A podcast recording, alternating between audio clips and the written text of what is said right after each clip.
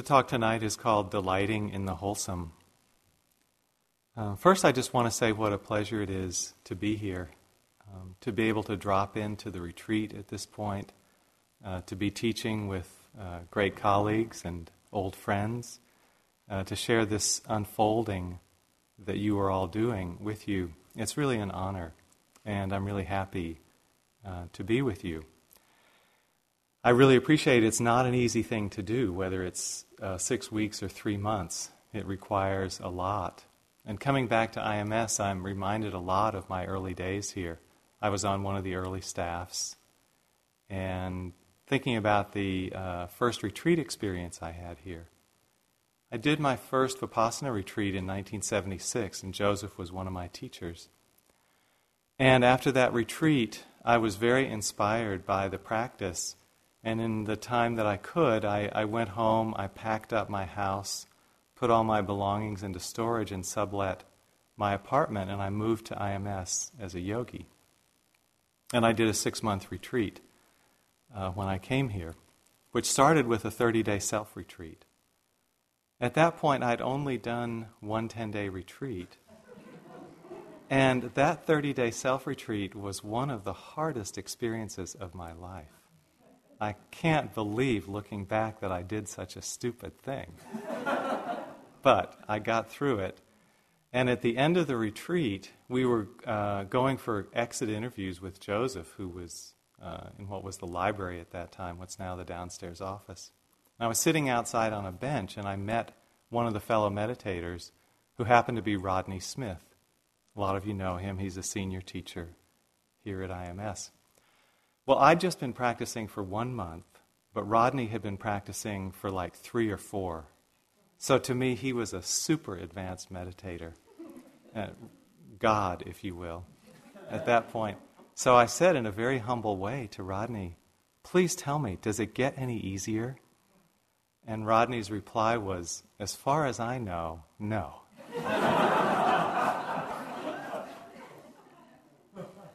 So that was our experience at that time. I'm happy to report, after some years, it has gotten easier. So there is good news in the story. Um, but still, six weeks or three months, even for long-time meditators, can really take us to the limit of our capacities, can really take us to the edge of our patience, our tolerance, our faith in ourself, our courage, our endurance. Most of us bump up against a wall somewhere, if not often, in a long retreat like this.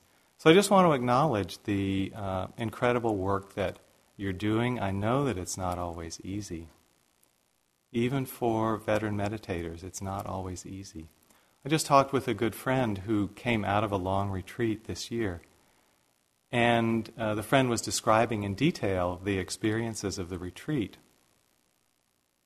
And before they started the description, they said, You know, I want you to know this was no small thing. I sat for this number of months. It was no small thing for me.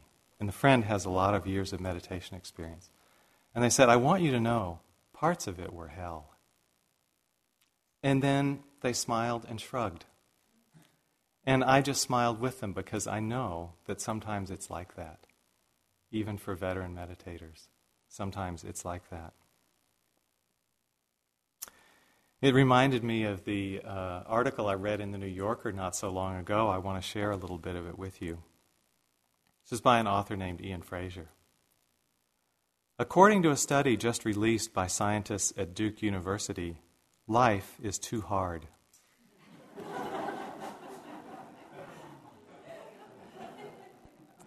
Authors of the 1200 page study were hesitant to single out.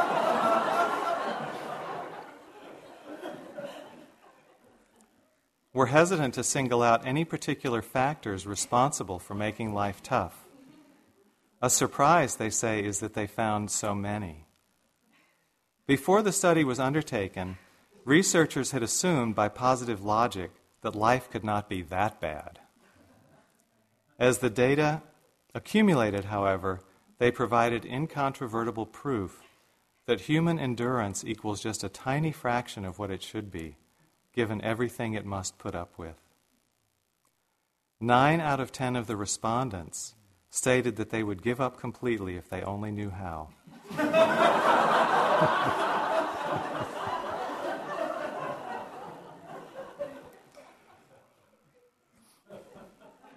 the remainder also didn't see the point of going on any longer, but still clung to a slight hope for something in the mail.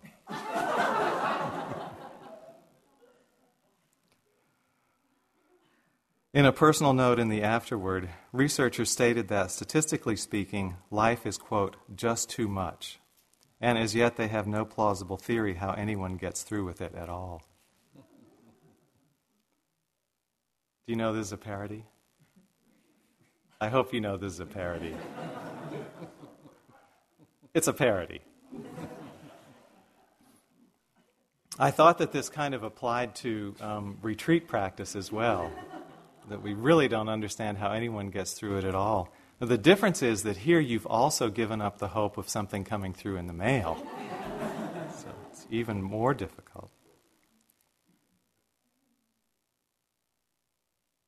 So, whether you've been here practicing for one day or for six weeks, uh, sometimes the question arises what does this have to do with how hard life is? Is it just accentuating how hard life is? Sometimes in the middle of a retreat, we forget why we're here. Often, when I start a retreat, I, found that, I find the doubting mind comes up early on very strongly as I think about all the other things I could be doing with my time. And I wonder, what am I doing here? So I wanted to talk uh, this evening about the answer to that question in a very simple way what it is that we're doing here, where it leads, and why we do it. When the Buddha talked about the Eightfold Path, he talked about three factors related to meditation. I like to think of the Eightfold Path as his description of his awakened mind, but in terms that we can understand. So I like to think of these three meditation factors as very direct pointers to the qualities of an awakened mind. And these three factors are effort, mindfulness, and concentration. Effort, as we uh, relate to it here, is the willingness to come back again and again. Mindfulness is the quality of connecting with our experience in the moment. And concentration is that unification of mind that lets the mind uh, be sustained in the present moment over a period of time. I'd like to talk mostly this evening about the quality of mindfulness, the practice of mindfulness. I want to start by reading the end of the Satipatthana Sutta, the sutta on the foundations of mindfulness, the key discourse from the Majjhima Nikaya where this practice is uh, laid out. This is the very last paragraph of the Buddha's words. Bhikkhus, this is the direct path for the purification of beings, for the surmounting of sorrow and lamentation for the disappearance of pain and grief, for the attainment of the true way, and for the realization of nibbana, namely, the foundations of mindfulness. That paragraph moves me every time I read it. That this simple practice of paying attention in the present moment is the direct path for the disappearance of pain and grief not just for the easing of pain and grief, for the disappearance of pain and grief. That's a very powerful statement. How does that work? We might say that the very heart of the meditative path, the heart of the Buddhist path, is this quality of presence, of being oriented and abiding in the present moment. The sign on the casino wall says you must be present to win. It's true in the casino and it's true in the meditation hall. As the Dalai Lama said, the present moment is the only place that we can experience love. When we dwell in the present, we avoid a whole host of problems because the present is so simple. and is largely not a bad place to be. Here's another quote from the Buddha Let not a person revive the past or on the future build their hopes, for the past has been left behind and the future has not been reached. Instead, with insight, let her see each presently arisen state. Let her know this and be sure of it, invincibly, unshakably. One who dwells thus ardently, unceasingly, by day, by night, it is she who has a very auspicious day. So, this quality of present moment orientation is a quality that lets us see things just the way they are, free from the haze of conceptions. This direct, non-verbal relation to reality lets us see things without choosing or comparing or evaluating or judging, projecting, or interfering. It's such a naked relationship to what is, to reality. Nyanaponika Thera used the term bare attention because we aren't adding anything to this present moment experience. We often say that what we're doing here is practicing the Dharma. I really like to think of it as practicing the truth. Practicing being with the truth of things just the way they are. Not the way we imagine them to be, want them to be, wish they were, remember their being once, hope they will be in the future, just the way they are, exactly in this moment. Reality is our teacher. Another word for reality is nature. Nature is our teacher, the nature of all things. The internal nature of mind and body, the outer nature of mind and body. My teacher in Thailand, Ajahn Buddhadasa, liked that phrase a lot. Let nature be your teacher. The nature is all around us. We are nature. All we need to do is wake up to nature the way it is, and it will reveal its truths to us.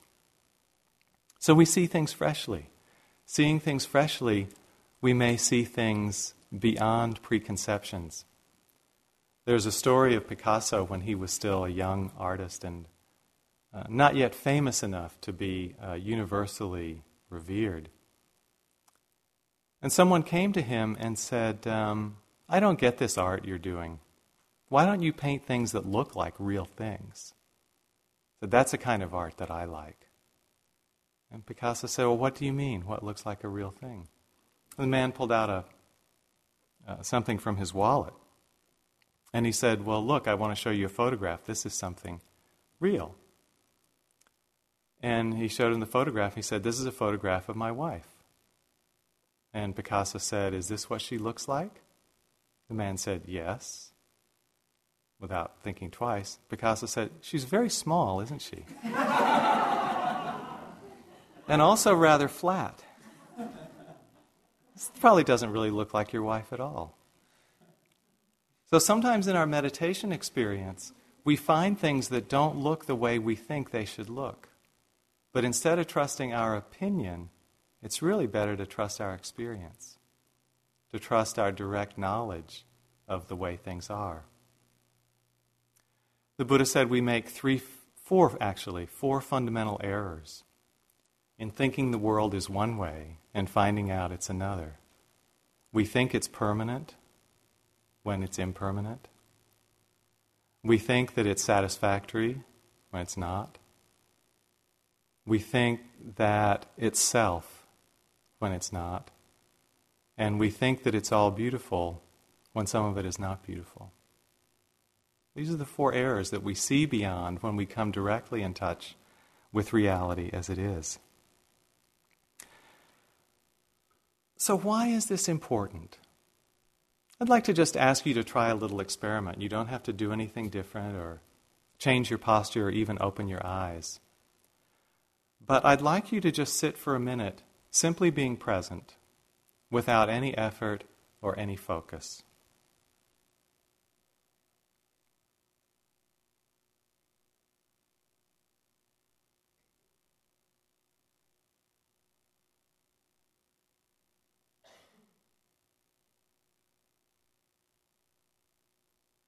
I'd like you to just notice how long you can sit like that before the mind starts to drift away from presence.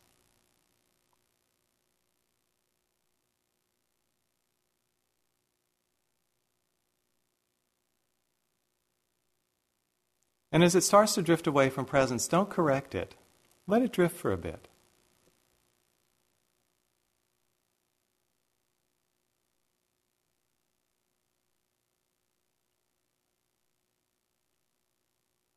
And now I'd like to ask you to correct the drift, if you've had any, and come back to presence. Connect again just with what's fresh and real.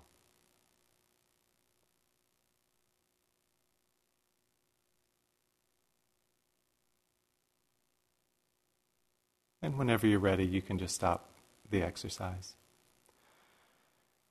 So I want you to just take a look at the quality of the experience from those two modes. Ask yourself, what was the experience like when I was just connecting with presence? Anybody notice any particular qualities?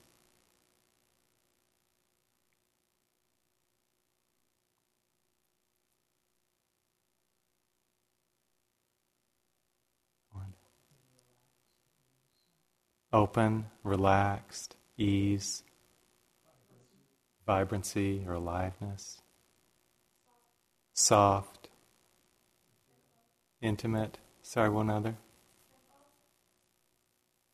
Simple. Yeah, thank you.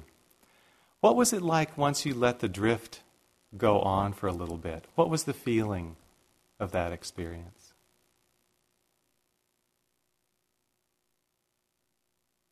Maybe you didn't drift.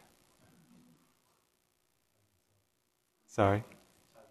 Tightens up. You notice any agitation? The peace being disturbed, things being stirred up. You've seen this hundreds of times. I know each of you has seen this hundreds of times in your own practice. I just want to draw it out again as a little microcosm. In a way, this is the essence of the meditative learning. That when we can connect with the present moment, we discover an openness, intimacy, ease, relaxation, softness, simplicity. And as the mind drifts away from that, we wander into these stirred up waters agitation, unease, all the confusion that comes from the, the whirlwind of thoughts and feelings. I know this is not news to you, just a reminder. So, in one interview recently, I was talking to someone, and the person said, But the present moment is so pleasant. Why don't we just stay here? That's a, I like that question. Not to think about or speculate about intellectually, but it sort of stops the mind, doesn't it? Asking a question like that can stop the whirlwind for a little bit. Why don't we just stay here? In this present? Looking at that question, I think there are a number of answers. One reason is just habit. We've developed the habit for a long, long time of going away, of enjoying the realm of thinking, of past and future conceptualization. A lot of the meditative training is retraining that habit of mind so that over time there comes to be a preference, a clear preference from the gut, from the marrow, from the center of our being for presence as opposed to wandering, for simplicity as opposed to complexity. But there's another reason, I think, for that drift that we experience, and that is what we might call the karmic tide of thoughts and feelings.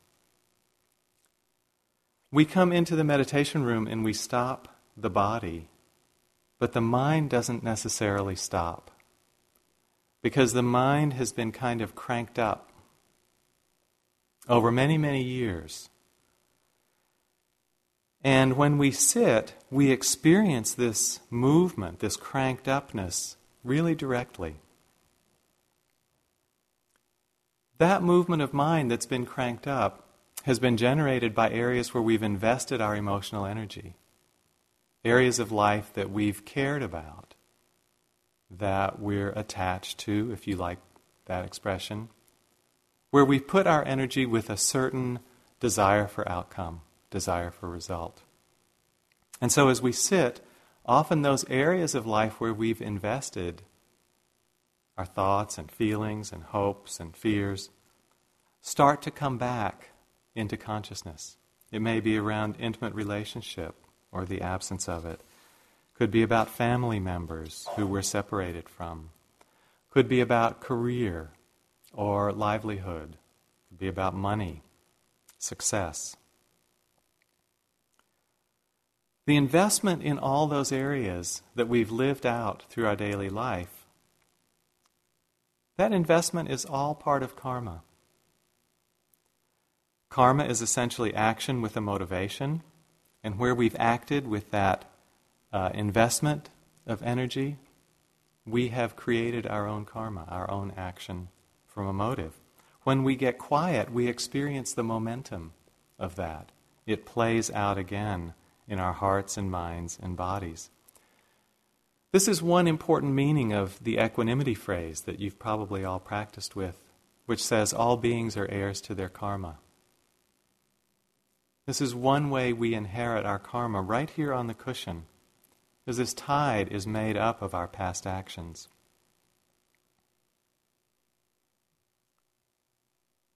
The Buddha said, By whatsoever a person has clung to, by that Mara will track them down.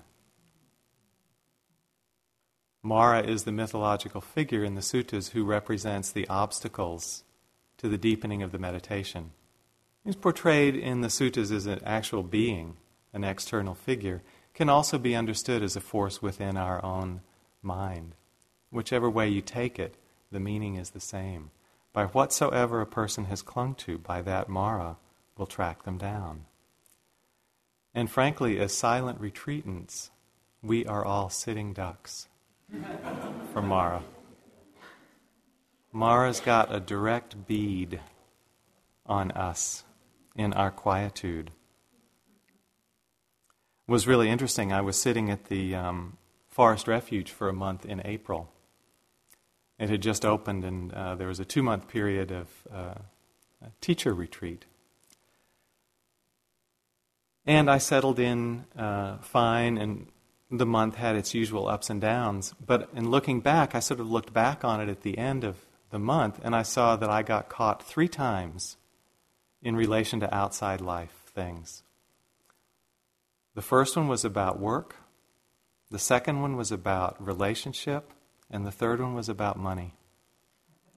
And it's just like Mara had a checklist on me. Okay, what are the big areas, right? Yeah, relationship, work, and money. Okay, I'm going to get him on each of these. Boom. So I had, I had my sufferings around those during the retreat. Because what we find when we sit is that we're kind of at the mercy of this tide to a large extent, especially in the beginning of practice. We don't have much choice about what comes into the mind. It just comes when it comes. Sometimes it's really pleasant. We might remember something really fun that we've done. We might think about a vacation we're planning. We might bring up a metta subject, a person that touches us a lot. Sometimes it's not very much fun. Sometimes we remember old conversations, unfinished uh, business, times we got angry, times we hurt other people, times other people hurt us. And it can be really painful. An incident like that comes in the middle of a silent retreat, and it impacts us really strongly because we're so open. So sometimes we invest again. And we amplify the karma. We perpetuate it. We build it up again. Because we dwell with our thoughts. We have more reactions of hope or fear, liking or disliking. And the karma keeps getting extended. Someone asked a while ago in an interview well, when these thoughts come up about outside life situations, shouldn't we follow them?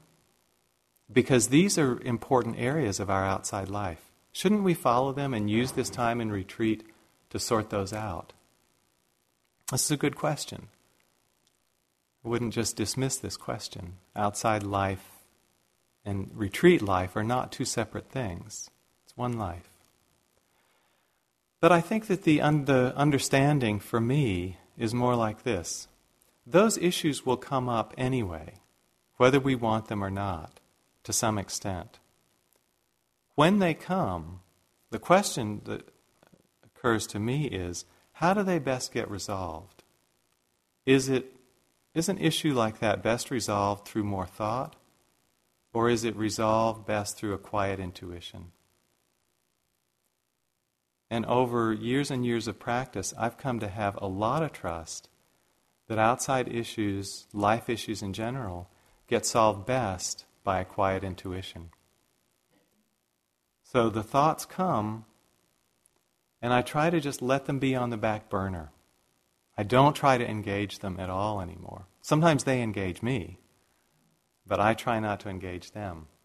And I trust that if there's an important issue there, it will come at the right time. The thoughts will die or pass at the right time. But if it's something ongoing, I, the, I let the silence take care of it. And I trust that grounding my being more and more deeply in the silence will develop the place where the intuition can come from, that can really be a creative solution. Because I've just found for myself when I think and think and think about life issues, it never seems to go anywhere. So I trust in that intuition, and I try as far as possible not to engage with those thoughts. Well, in retreat, of course, there's also the same karmic tide. It's not a different mind here and out there, it's the same mind. As retreat, especially a long retreat, starts to become our life, this is where we invest. This is where we start to have our preferences, the events of our days, and the things that we cling to or push away, the things that are hoped for the things that are not hoped for. So other questions start to go around. It's not so much, after a while, it's not so much about work or relationship anymore. It's more about was my sitting calm or was it agitated? Was my body comfortable or was it painful? Were my mind states today happy ones or suffering ones? Did I sit enough hours and did I walk enough hours? Was I deepening today or was I going backwards?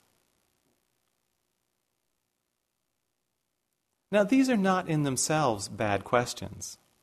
As meditators, one of the skills you want to develop is the ability to understand um, the signs of your practice, particularly around factors like the hindrances and the seven factors of enlightenment, or the five spiritual faculties, if you like, to understand when they're active and when they're absent, when wholesome states are present and when unwholesome states are present. So, asking questions like this is not unskillful. But as we get invested, and this becomes our life, these questions get tinged, and we lose the objectivity of Dharma reflection, and they come to be taken really personally. So rather than the clear Dharma look of how's the factor of mindfulness, how's the factor of energy, how's the factor of concentration, all the questions really start to hinge around one core question Am I a good meditator or am I a terrible meditator? And that question has a deeper hook, which is what does this mean about me? Am I an okay person or am I a really inadequate person? And that generates again the whole karmic tide. And we become attached to the results of meditation, sitting after sitting, day after day. And then these are the thoughts that preoccupy us. These are the thoughts that take us away from just the ability to connect simply and directly with what is. The moment is so simple when we can come out of this karmic tide of investments in past and future.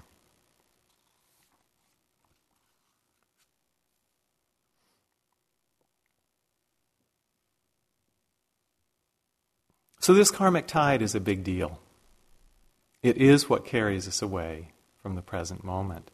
It does reveal our areas of holding, the areas of clinging, the very foundation of self or ego by what we've held on to. And it's a projective power of mind. It's a projection onto the present moment of something that's not intrinsically real. It's mind made stuff. It's all stuff of thought and projection. And then mindfulness, as we drop it into this situation, at first doesn't seem like anything. We're mindful for a few moments and it doesn't touch this stream of thinking and feeling, past and future. It doesn't seem to have any impact on the projections.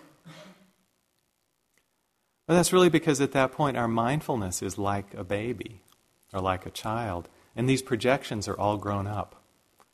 We've been doing these projections for a lot of years, and we generally don't take breaks from them. We've been doing them pretty nonstop for a lot of years. So they've built up a lot of power, and the mindfulness can be fairly new.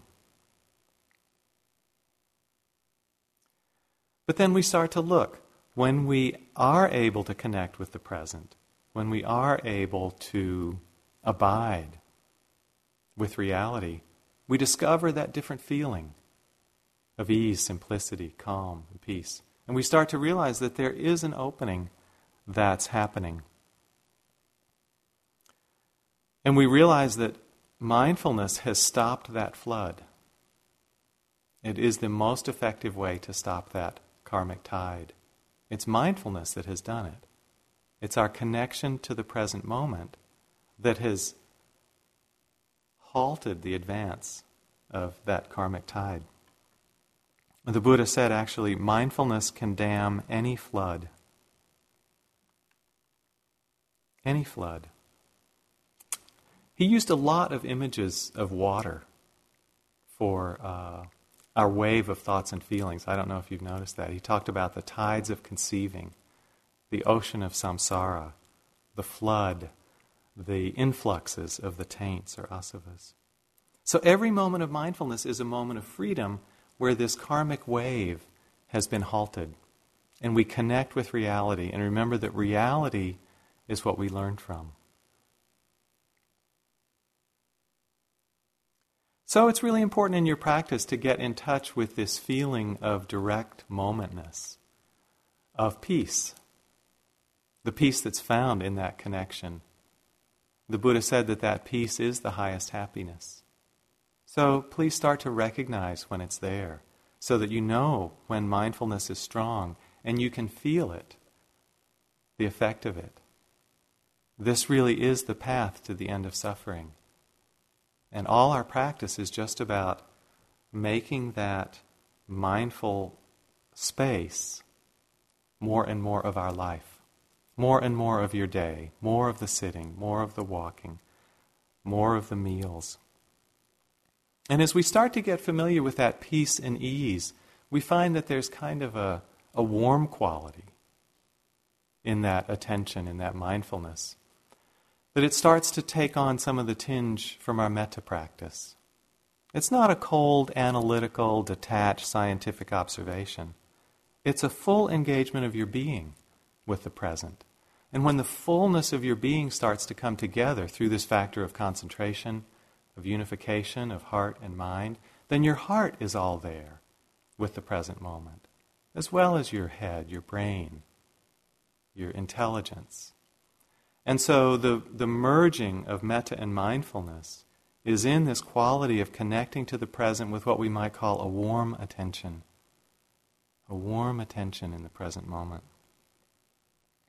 There's an image that I heard on NPR a few years ago that's just stuck in my mind as the sort of uh, manifestation of this warm attention.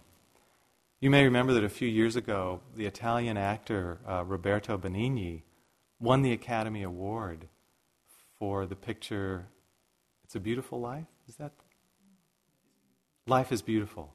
Thank you. He got the Academy Award and he made an over the top acceptance speech as you know, Italian actors are meant to do. And because of his fame at that point in time, uh, he got to go to the White House and meet uh, the president, who at that time was Bill Clinton. And he entered the Oval Office uh, to meet Clinton.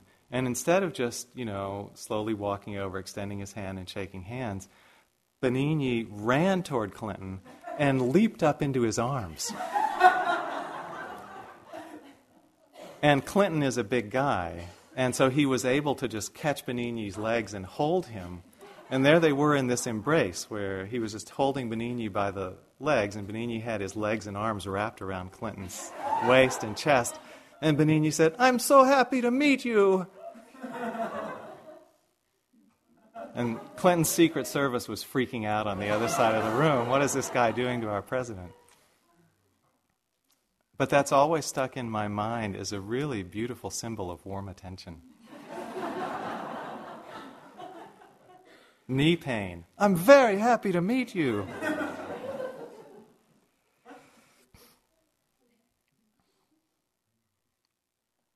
so, not only does mindfulness have a quality of being really vitalizing and connecting in the present moment, but it's also onward leading. It's not just good in itself, but it has, it has a future. Its power builds.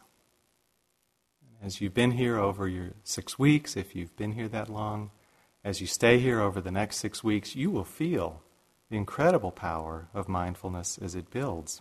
It really changes our relationship to life, but it does it one moment at a time. So we may not know it's doing it while it's happening. It's like when the leaves change you know, from one day to the next, the color isn't that dramatically different. But after two weeks, it's really different. And by November, you know, it's really different. Sorry, I missed that first part. The Buddha said, Don't disregard the accumulation of wholesomeness, saying, This will come to nothing. By the gradual falling of raindrops, a jar is filled. That's what we're doing moment after moment. We're filling that jar. And when that jar gets fuller and fuller, it has an incredible power. It can dam any flood. It doesn't matter how old the flood is, it doesn't matter how many years we've invested in that karmic tide. The mindfulness can grow up and dam it. So, no moment of mindfulness is wasted. Each is a drop in this jar, this big jar. I have a student in California who um, was hearing this talk one time and came back and told me a story from uh, his youth about this. He said he was in high school. I think he was 17. And he had a girlfriend. It was summertime, probably before his senior year, and he needed a job. He needed money so he could take the girl out on dates. So she said, Well, my father has some work for you. Why don't you come over to the house and my father will give you a job, and then he'll pay you, and then we can go out on a date. So he said, okay. And he's a pretty big guy. He's about six three or six four. And he came over to the house and met the father. And the father said, Yeah, I have a job for you. Come outside and I'll show you. Went outside. He handed, the father handed uh, the young man a sledgehammer and he pointed him to a part of his uh, driveway which was laid down in concrete and was totally solid, filled with concrete. And he said, I want you to break this up. Break this concrete up. He was a young guy. He didn't know what he was getting into. So he took the sledgehammer and he pounded on the concrete, sort of in the center, and nothing happened. The sledgehammer head just jumped back up. He thought, okay, I better not go to the middle of this thing. I'll start on an edge. So he went to an edge, and with all his might, he swung the sledgehammer down on the edge of the driveway, and nothing happened. It just bounced back up. He did it again, nothing happened. He started to get discouraged. Is this doable? And he thought, well, if I don't make the money, I can't go out on the date. So he kept hitting. And he said that after about six hits, the concrete had weakened and a crack appeared. The first crack appeared. But he said at that point he stopped worrying altogether. He said, as soon as I saw the first crack, I knew it was possible. If I'd done it in this corner, I could do it in that corner. And then I could just make the corner go inward. I knew I could do the whole thing. And he did, because that one crack appeared. This is like mindfulness in our practice. Once we see how it weakens one part of this flood, one old karmic pattern, then we know it can do the whole thing. It can dam any flood. The Buddha compared the fetters in our mind to the rigging and sails of an ocean going ship. And he said, when you bring an ocean going ship up onto the land and you just let it sit out for week after week. He said the sails and the riggings all rot away because they're exposed to the elements the sun and the salt air and the rain and the wind. And little by little, those thick ropes and those big, wide, thick canvas sails will all just rot in the exposure to the elements. He said, in just the same way, the fetters of the mind easily weaken and rot away in mindfulness, like the sails and riggings rot, exposed to the elements.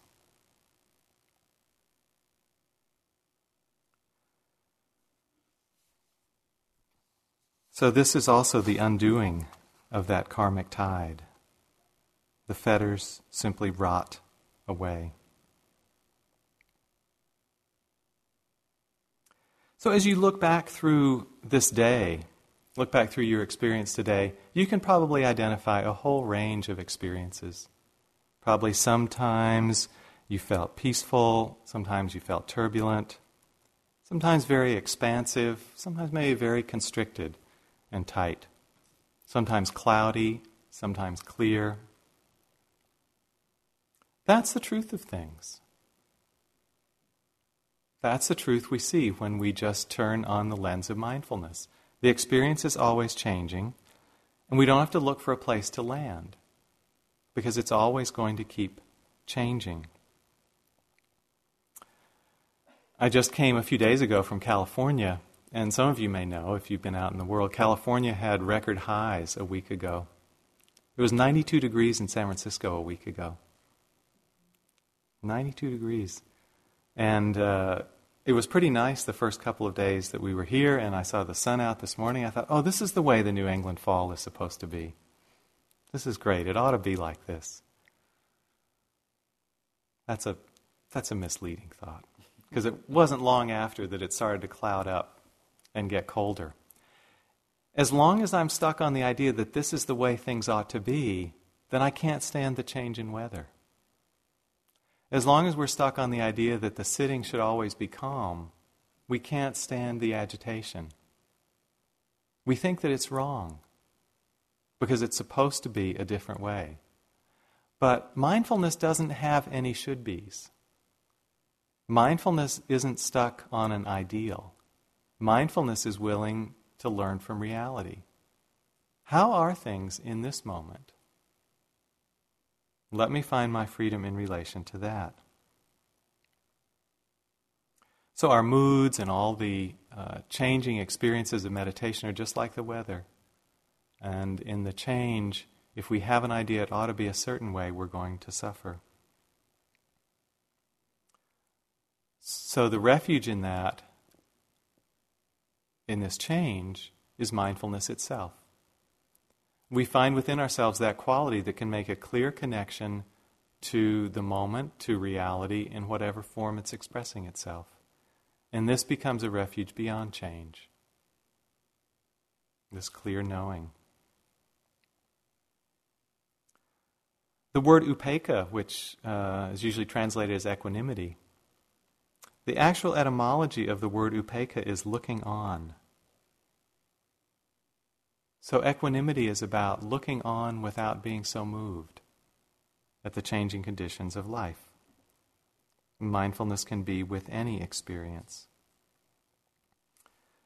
Ajahn Sumedho, the Thai uh, forest monk of American uh, descent, European American descent, has a phrase that I like a lot in relating to changing conditions.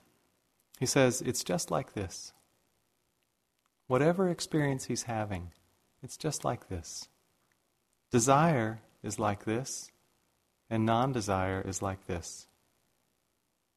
Ill will is like this. Metta is like this. Suffering is like this. Non suffering is like this. There's so much wisdom in this line because we all have both sides of these dualities. We'll all experience them during our time here. If we think that one way is the way it ought to be, then we'll suffer. But wisdom can see them both and understand them both. Suffering is like this, freedom is like this. So, in connecting with this truth again and again, we develop an awareness that's less and less preferential, more and more open to things just the way that they are.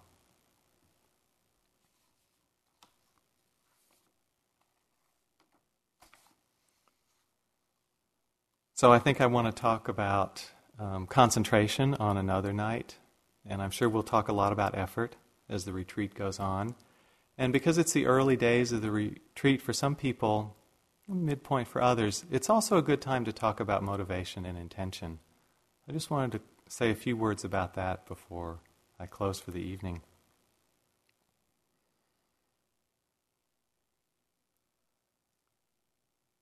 Uh, a student said in an interview a few months ago in a retreat, I came on this retreat really because I'm concerned how to respond to events in the world. But one doubt that arises for me is is this just a self centered practice? Are we just doing this for ourselves? I wonder for each of us how we respond to that. You all are experienced meditators, and I have quite a bit of confidence that you've all answered that uh, for yourselves already. So it's really just a reminder, as I think Steve uh, mentioned last night in the talk, that we're really doing this for the welfare of all beings. That the freedom that we hope to discover is not to be kept to ourselves, but is really to be shared and dedicated to the welfare of all beings. There's a beautiful story of the conversion of King Asoka. I don't know if you know this period of Indian history, but a couple of hundred years after the death of the Buddha, Buddhism went through a golden age in India. This is about 250 uh, BCE, 250 years before Christ. And it was due to the conversion of a king who was a very ruthless and warlike king. He was standing on a battlefield, on a battle that he'd won, his armies had won, surveying the bloody carnage of dead bodies, dead and injured bodies on the battlefield, and filled with remorse at the suffering. When he saw from one side a Buddhist monk walking through the dead bodies, through the carnage, across the battlefield. And at that moment, he was struck by the serenity of the monk. Could look at the monk and see the radiance, the peace and the radiance in his face. And at that moment, he reflected I have everything. I'm the richest man in this country, and I'm filled with remorse at what I've done. That monk has nothing, and he's radiant. What's going on here? And because of that, he started to look into the teachings of the Buddha. He became converted, and he completely changed his kingdom.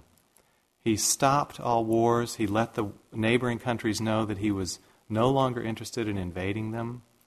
He outlawed animal sacrifices in the land so that animals would be protected, and he distributed the wealth of the kingdom evenly so that everyone in the kingdom had enough to eat. It was not only a golden age for people who were living there to feel safe and prosperous universally, but he, was, he also became a great patron of the Dharma. And there was a great explosion in the schools and the philosophies of Buddhism in that era, around 250 BC. This is really the impact of one person who had practiced to serenity. The impact of one monk walking across the field at the right time opened up this huge change in the society. And so I hope that part of your aspiration, as Steve talked about last night, is going back into your life and being that one monk, one nun for somebody. And we never know where our ripples will reach. We never know who's going to be touched by whatever degree of freedom, of compassion, of love that we've gained. I think it's important to uh, remember that in our intention as we practice, that we're not just practicing for ourselves, but there's a whole world out there that really needs what you're developing, what you're bringing to fruition. I just want to close with a, a quotation from Shantideva, who's a ninth century master in India. And I, this is something that I carry with me when I travel. It's a small altar, traveling altar, that was uh, made by a member of the Spirit Rock Sangha.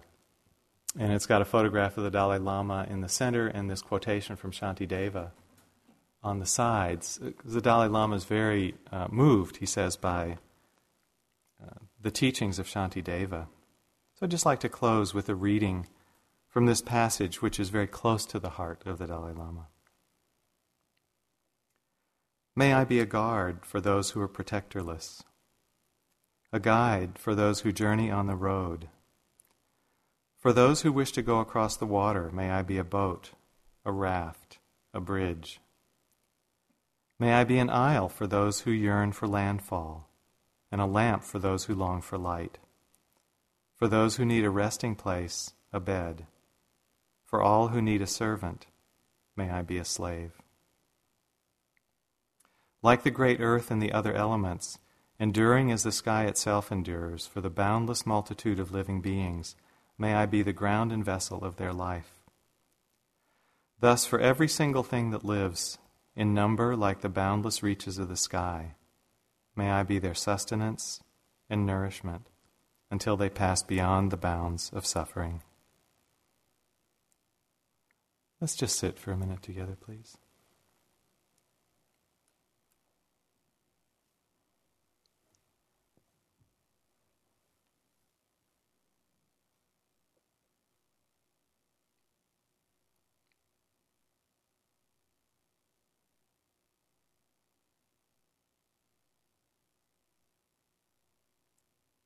For every single thing that lives, in number like the boundless reaches of the sky. May I be their sustenance and nourishment until they pass beyond the bounds of suffering.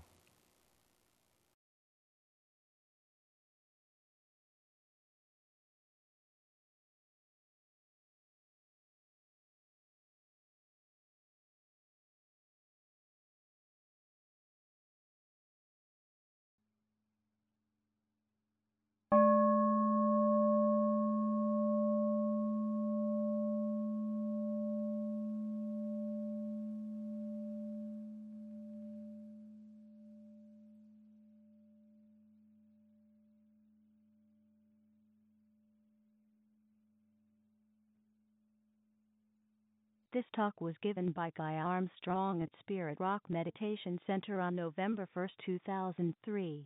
It is an offering of the Dharma. Thank you for listening. To learn how you can support the teachers and Dharma Seed, please visit dharma dharmaseed.org slash donate.